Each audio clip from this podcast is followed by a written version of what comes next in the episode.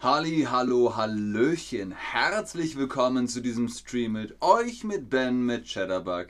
Hier ein, ein ganz großes Finale. Heute ist nämlich der letzte Teil unserer Reihe. Sechs Teile Deutsche Geschichte. Letzter Teil, Teil 6, ist heute die DDR, die Nachkriegszeit und die Zeit der Berliner Mauer bzw. der Mauer durch Deutschland. Das sind die Themen, das haben wir heute vorbereitet. Die Nachkriegszeit in Deutschland nach dem Zweiten Weltkrieg. Der Beginn der Konflikte zwischen USA und der UdSSR. Die Berliner Blockade, also auch da der Stream mit Luftbrücke und so weiter. Gründung von BRD und DDR. Deutschland also zweigeteilt. Der Mauerbau, denn eine Mauer wurde gebaut. Äh, und der Höhepunkt ist die Kuba-Krise. Da hat sich der Konflikt zugespitzt und schließlich 1990 bzw. 91 Zerfall der Sowjetunion und Ende des Kalten Krieges. Hallo auch an den äh, Chat. Schön, dass ihr da seid. Ihr seid super fleißig. Hallo Ben, guten Tag aus Heidelberg, schreibt Jewel. Äh, Kaltrona sagt die Mauer, sehr interessant. Danke Ben, sehr gerne Kaltrona, sehr gerne Leute. Äh, Kira schreibt, mein Partner wuchs in der DDR auf. Auch sehr cool, äh, um zumindest herauszufinden, worum es in dieser Zeit geht. Los geht's allerdings mit der Frage vorab, habt ihr denn alle Teile geguckt? Sechs Episoden Historie mit Ben, Teil 1 bis 5 habe ich schon gesehen oder nicht? Ja klar oder äh, nein, kein Interesse oder nein, aber mache ich noch.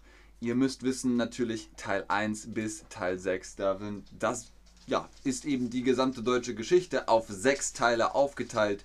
Ihr habt da wir hatten die Germanen, wir hatten das Mittelalter, wir hatten die Deutsche Revolution, wir hatten die Kaiserzeit, wir hatten das Dritte Reich und jetzt Teil 6, die DDR, beziehungsweise dann eben die letzte Epoche vor der heutigen Zeit. Viele von euch sagen nein, mache ich aber noch. Dankeschön dafür. Los geht's allerdings jetzt mit Teil 6, dem großen Finale und freut euch auf das Ende, denn da gibt es eine Überraschung für euch. Am Ende des Zweiten Weltkrieges, in der sogenannten Stunde Null, war Deutschland fast vollkommen zerstört. Es fehlte an Nahrung und Kleidung. Das Überlebensnotwendige war nur über den Schwarzmarkt zu beschaffen. Die Nachkriegszeit bestand also aus vermissten Familienmitgliedern. Äh, mein Urgroßvater zum Beispiel war in russischer Gefangenschaft, musste erstmal zurück nach Deutschland kommen dann gab es sehr viele Deutsche, die in der Ostzone gelebt haben, ähm, aber sie mussten weg, weil, naja, die Sowjets sind gekommen und haben gesagt, das ist nicht euer Land, geht zurück nach Deutschland. Und dann hatten die kein Haus und mussten erstmal gucken, wo sie in Deutschland überhaupt wohnen. Und natürlich der Wiederaufbau. Ihr seht hier im Bild, viele, viele deutsche Städte waren einfach komplett zerstört. Wo sollte man wohnen? Man hat alles wieder aufbauen müssen. Vielen Dank, GH Boy. Mir gefällt sie auch sehr gut. Viele Soldaten waren gefangen genommen worden oder waren gefangen geholt worden. Wie heißt das? Wie gesagt, die Wehrmacht war ganz verteilt auf ganz Europa, überall verteilt. Die waren in Frankreich, die waren ähm, sind nach Großbritannien genommen worden, die waren in Russland, viele im Ostfeldzug, da ist Osten, da und mussten erstmal wieder zurück nach Deutschland kommen, denn sie waren gefangen genommen worden. Ganz genau, sie waren gefangen genommen worden. Geholt ist nicht schlimm, wenn ihr geholt geklickt habt. Viele Soldaten waren gefangen geholt worden. Natürlich sagt man nicht geholt. Wenn man etwas holt, dann weil man weiß, wo es ist, so kannst du mir das Wasser holen, dann holt man das Wasser. Aber etwas nehmen ist auch ähm, das gab es vorher nicht. Etwas ist neu. Ich nehme mir ein Glas Wasser. Es war vorher noch nicht da. Ich nehme jemanden gefangen. Der war vorher nicht gefangen. Jetzt habe ich ihn gefangen genommen. Vielleicht kann man es so verstehen. Äh, Rame sagt, kann abgeholt sein. Äh, auch nicht, denn äh, abgeholt ist ja wie bestellt. Zum Beispiel, ich weiß, meine Freundin oder mein Freund kommt mit dem Zug zum Bahnhof und dann wird er von mir abgeholt oder sie wird abgeholt, weil ich weiß, sie kommt da. Aber jemanden gefangen nehmen heißt, er ist mein Gefangener. Ich nehme ihn gefangen. Alisch fragt, ist die Mauer versehentlich gefallen? Alisch, behalte diesen Gedanken. Behalte diesen Gedanken. Später wird die Frage beantwortet. Jetzt aber erstmal schließt sich alles zu vier Zonen zusammen oder auseinander. Also es gründen sich vier Zonen, die Besatzungszonen. Später schlossen Großbritannien, Frankreich und die USA ihre Zonen zusammen. Großbritannien, Frankreich, die USA, genau, und natürlich die Sowjetunion. So entstand die neue demokratische Bundesrepublik im Westen. Und die Sowjetunion allerdings befand sich im Streit mit der USA oder mit den USA. Sie gründeten in ihrer Zone einen eigenen Staat, die Deutsche Demokratische Republik. So also haben wir die vier Zonen. Ihr habt das Bild sicherlich schon mal gesehen. Auch in Berlin gab es vier Zonen. Um Berlin hat man sich immer gestritten, die Hauptstadt von Deutschland. Da waren alle vier Zonen in einer Stadt.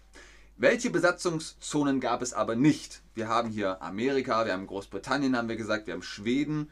Schweden?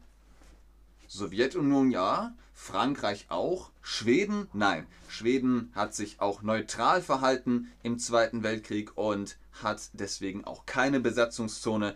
Aber ja, ihr habt recht, Amerika gab es, Großbritannien gab es, Sowjet, die Sowjetunion gab es und natürlich auch Frankreich, Schweden nicht. Die heißen natürlich alle zusammen Alliierten. Frankreich, Großbritannien, Sowjetunion, äh, Dänemark und ja, die USA, alle die zusammen waren die Alliierten. Die Alliierten machten sich einmal erstmal daran, die nationalsozialistischen Werte aus den Köpfen der Menschen zu vertreiben. Das taten sie durch Bildung und Aufklärung. Sie haben die Leute aufgeklärt. Sie haben ihnen gesagt, Nationalsozialismus nicht gut.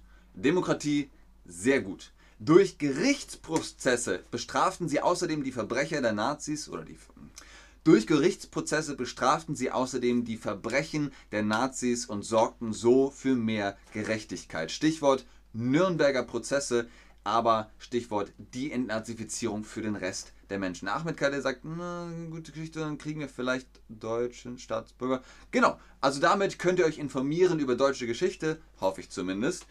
Wir wollen mehr Demokratie wagen. Wohin kommt mehr?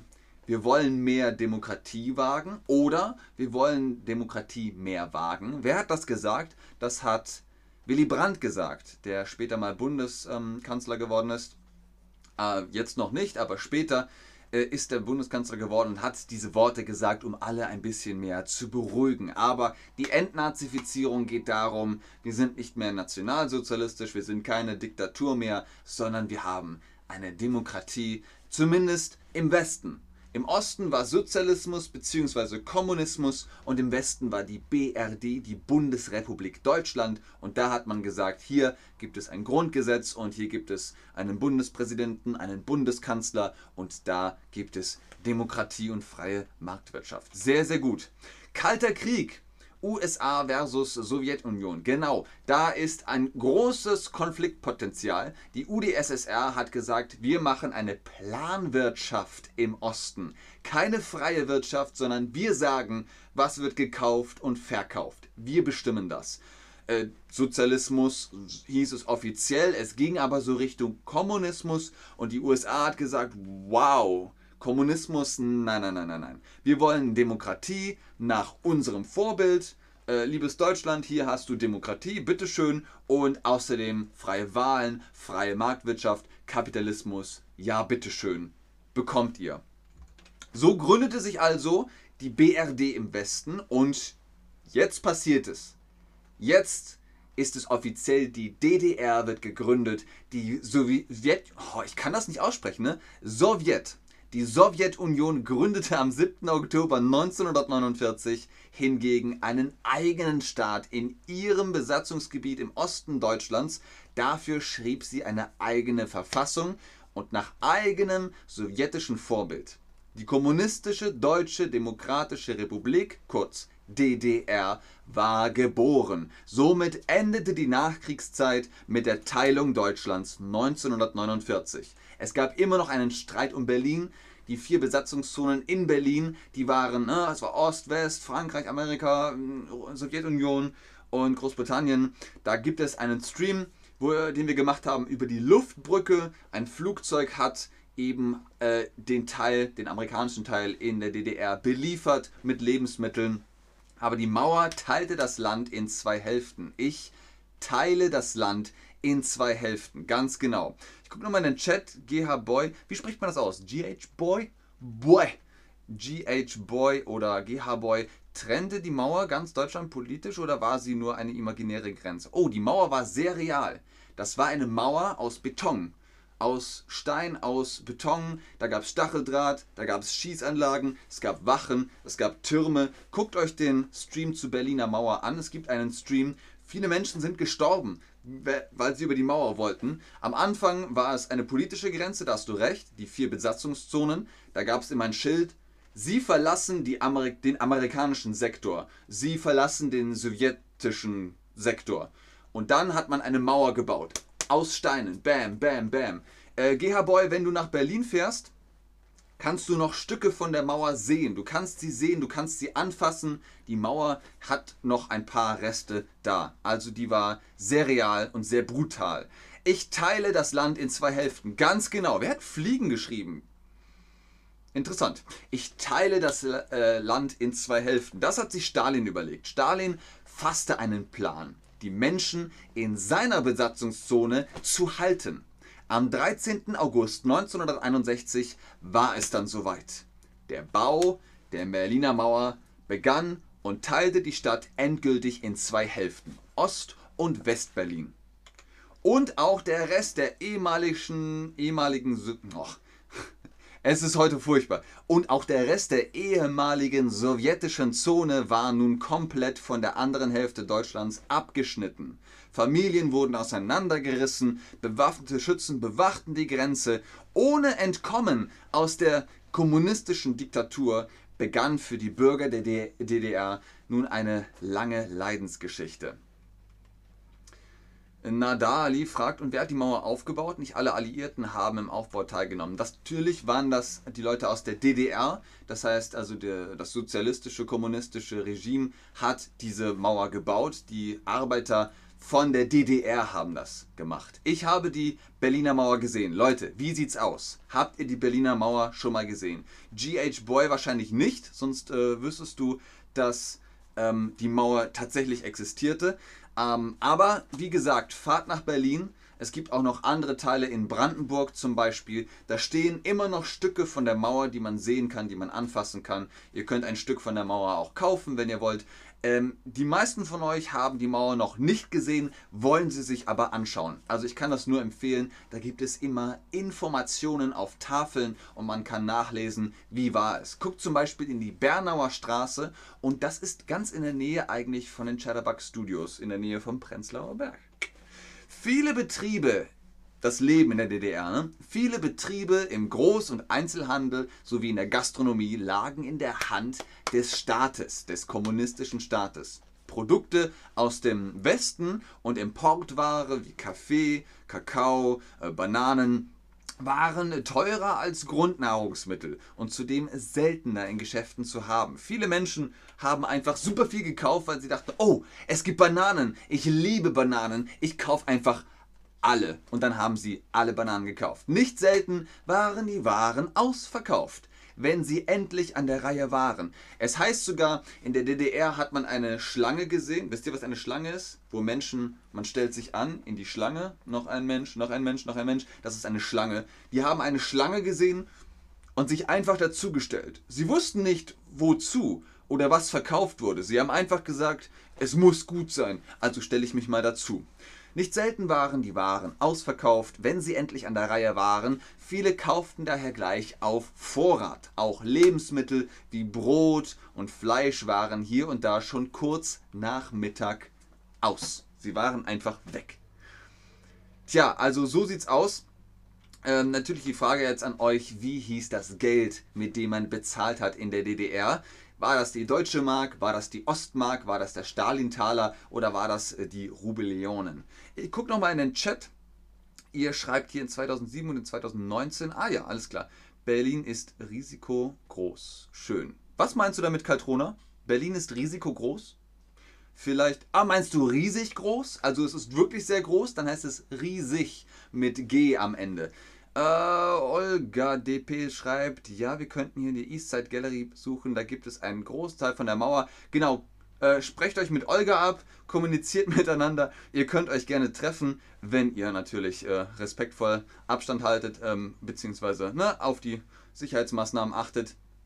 Äh, Nadali, wie spricht man das aus? Nadali? Nadali? Ich habe nur Stücke von der Mauer gesehen. Es gibt natürlich auch nur noch Stücke von der Mauer. Die Mauer ist nicht mehr lang und komplett, denn die Leute haben sie kaputt gemacht, weil sie keine Grenze mehr wollten. Aber ja, ähm, Katrona hat gesagt, ich habe die Berliner Mauer gesehen und Fotos gemacht. Schweinschnitzel, typische deutsche Küche. Ja, Katrona, das ist richtig. Und in der DDR war das eben schnell verkauft. Und deswegen ähm, Dana, ich habe das auch in Polen erlebt. Wow, viele Leute hier im Chat, die die Geschichte eins zu eins mitgemacht haben. Gibt es noch eine kommunistische Partei in Deutschland? Ja, Pergons 62, die gibt es. Die machen sogar ein bisschen Werbung. Ähm, ich weiß aber nicht viel Informationen über die kommunistische Partei in Deutschland. Risikogroß in der Schweiz die schlimmste. okay, Kaltrona. Wie hieß das Geld in der DDR? Das ist die Ostmark, Leute. Ihr wisst zwar den Begriff Deutschmark, aber der war im Westen. Die BRD hatte die Deutsche Mark und in der DDR, weil sie im Osten war, war das die Ostmark. Also macht euch keinen Kopf. Ihr habt aber Deutsche Mark gewusst. Immerhin. DDR war kein Spaß. DDR war kein Ponyhof. Es gab Bespitzelung. Überwachung. Ständig. Rund um die Uhr. Unterdrückung was machst du da? Was liest du da für ein Buch? Was guckst du da für einen Film? Äh, was trägst du da für eine Jacke? Das geht aber nicht. Das ist nicht unser Regime, das ist nicht unser System. Die Stasi, der Staatssicherheitsdienst, kurz Stasi, war die Kehrseite der DDR. Also das war die Downside. Die Kehrseite eines Staates, der Gleichheit und Solidarität propagierte. Die meinten so, Freiheit für alle und Gleichheit für alle und wir sind füreinander da, aber wehe, wehe, ihr macht das nicht so, wie wir das sagen, dann gibt das aber Stress.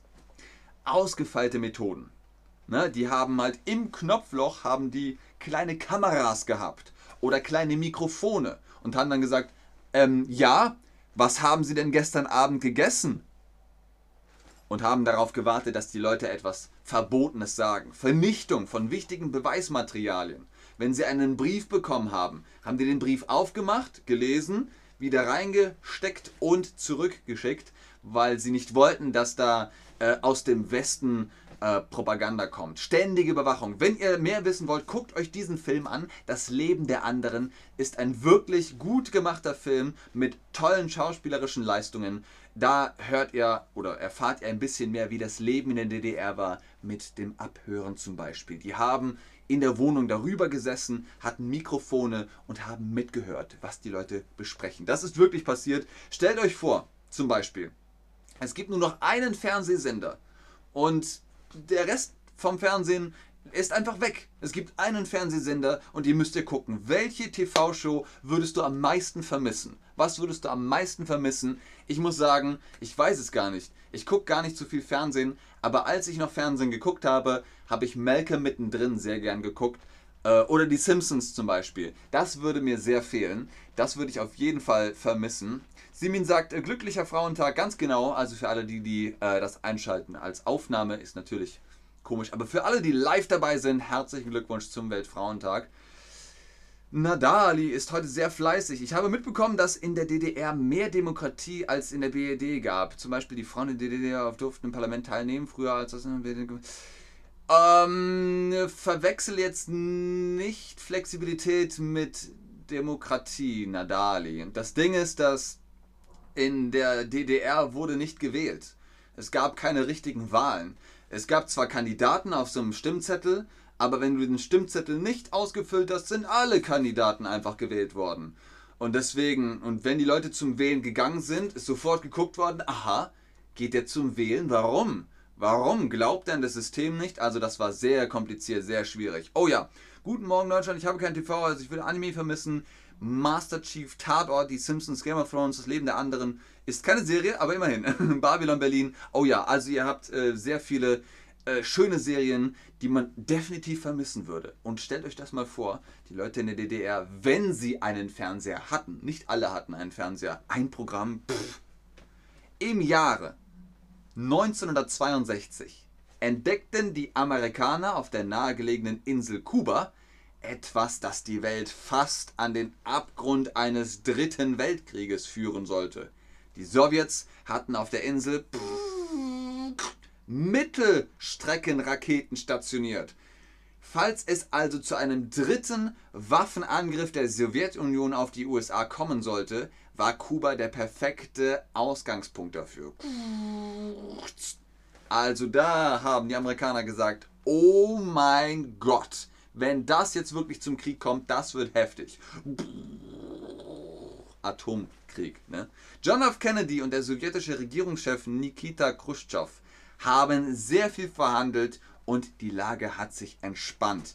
Denn alle waren so, oh Gott, was machen wir denn jetzt? Was sollen wir denn jetzt machen? Die haben schon angefangen, Vorräte zu kaufen, sind in den Keller, in ihren Bunker. Und John F. Kennedy hat gesagt, ich bin ein Berliner, ich mach das. Und hat eben gesprochen und so wurde der dritte Weltkrieg verhindert. Fassen wir zusammen. Die Planwirtschaft schwächte die Sowjetunion. Denn das war schlecht äh, finanziert und war auch schlecht geplant. Der Westen gewinnt immer mehr an Beliebtheit. Das war auch schlecht für die DDR. Schlecht für die DDR war auch, die Menschen sind auf die Straße gegangen. Wir sind das Volk. Keine Gewalt. Die Mauer muss weg. Jeden Montag, deswegen sagt man auch Montagsdemonstrationen. Äh, Menschen könnten jetzt oder konnten jetzt schlechter äh, kontrolliert werden. Die äh, Stasi hat alle Hände voll zu tun gehabt, überall war Überwachung. Sie waren so, ah, wir können nicht alles gleichzeitig machen. Und die Scorpions haben von der Freiheit gesungen. Take me to the magic of the moment on a glory night.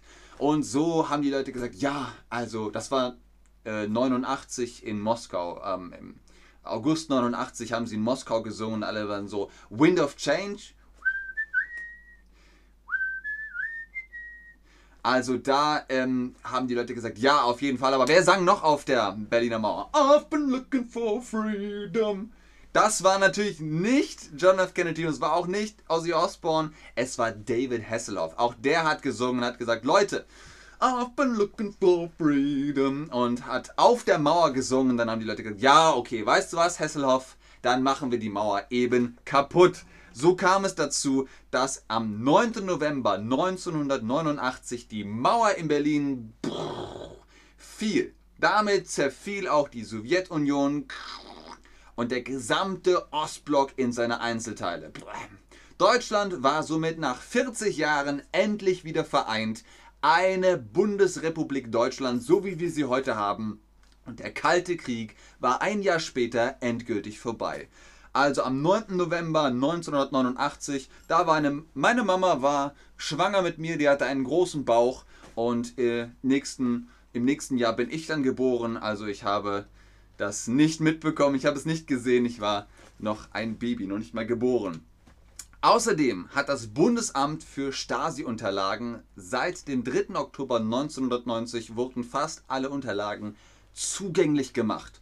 Ich habe zum Beispiel eine Urgroßmama, in der DDR gehabt. Das heißt, ich kann jetzt in dieses äh, Archiv fahren und ihre Akte lesen, die die Stasi gemacht hat. Die Stasi hat über alle Menschen in der DDR Unterlagen angefertigt. In den Archiven der Behörde befinden sich laut eigenen Angaben 111 Kilometer sichergestelltes Aktenmaterial und 1,4 Millionen Fotos. Darüber hinaus gibt es unzählige Videos und Tonbänder und die Abhörzentrale hat sehr viele Unterlagen angelegt. Hier seht ihr das. Das ist ein Knopf als Objektiv von der Kamera. Die Kamera kommt in die Jacke und der Knopf ist vorne zu sehen und dann sieht jeder, ah, ein Knopf. Okay. Aber in Wirklichkeit ist es eine Kamera. Und man kann Fotos damit machen. So hat die Stasi gearbeitet. Ihr habt jetzt gesagt, ihr habt es in Polen mitbekommen, ihr habt die Mauer noch gesehen. Welcher Jahrgang bist du? Das ist jetzt die Frage zum Schluss. Seid ihr vor 1950 geboren? Seid ihr zwischen 1950 und 1970 geboren? Seid ihr zwischen 1970 und 1990 geboren? Seid ihr zwischen 1990 und 2000 geboren? Oder seid ihr nach 2000 geboren? Ich bin zwischen, ja, die meisten von euch sind auch zwischen 1990 und 2000 geboren. Wer ist vor 1950 geboren? Das wüsste ich jetzt sehr gerne. Wer ist vor 1950 geboren? Schön aber dass Sie eingeschaltet haben. Ich möchte Sie sagen und nicht du. Äh, wer vor 1950 geboren ist, der bekommt ein Sie von mir. In äh, der, Im Haus der Geschichte Museum in Bonn lernt man viel über diese Zeit der deutschen Geschichte. Genau, es gibt zahlreiche Museen, auch hier in Berlin. Ähm, da könnt ihr im Stasi-Museum alles nochmal in den Details erfahren, die die DDR ausgemacht haben. Kira sagt, wow, ja, absolut. Also wer vor 1950 geboren ist, Respekt. Aber Johnny sagt, ich bin's. Okay, Johnny. Danke fürs Einschalten, fürs Zuschauen, fürs Mitmachen. Ähm, ich hoffe, das war nicht zu viel, nicht zu kompliziert. Das war's mit der deutschen Geschichte, eingeteilt in sechs Teile. Jetzt gibt's natürlich noch einiges und anderes zu besprechen, aber das in einem anderen Stream. Bis zum nächsten Mal. Tschüss und auf Wiedersehen. Kira sagt, es gibt einen Podcast, der Winds of Change heißt. Muss ich mir mal angucken.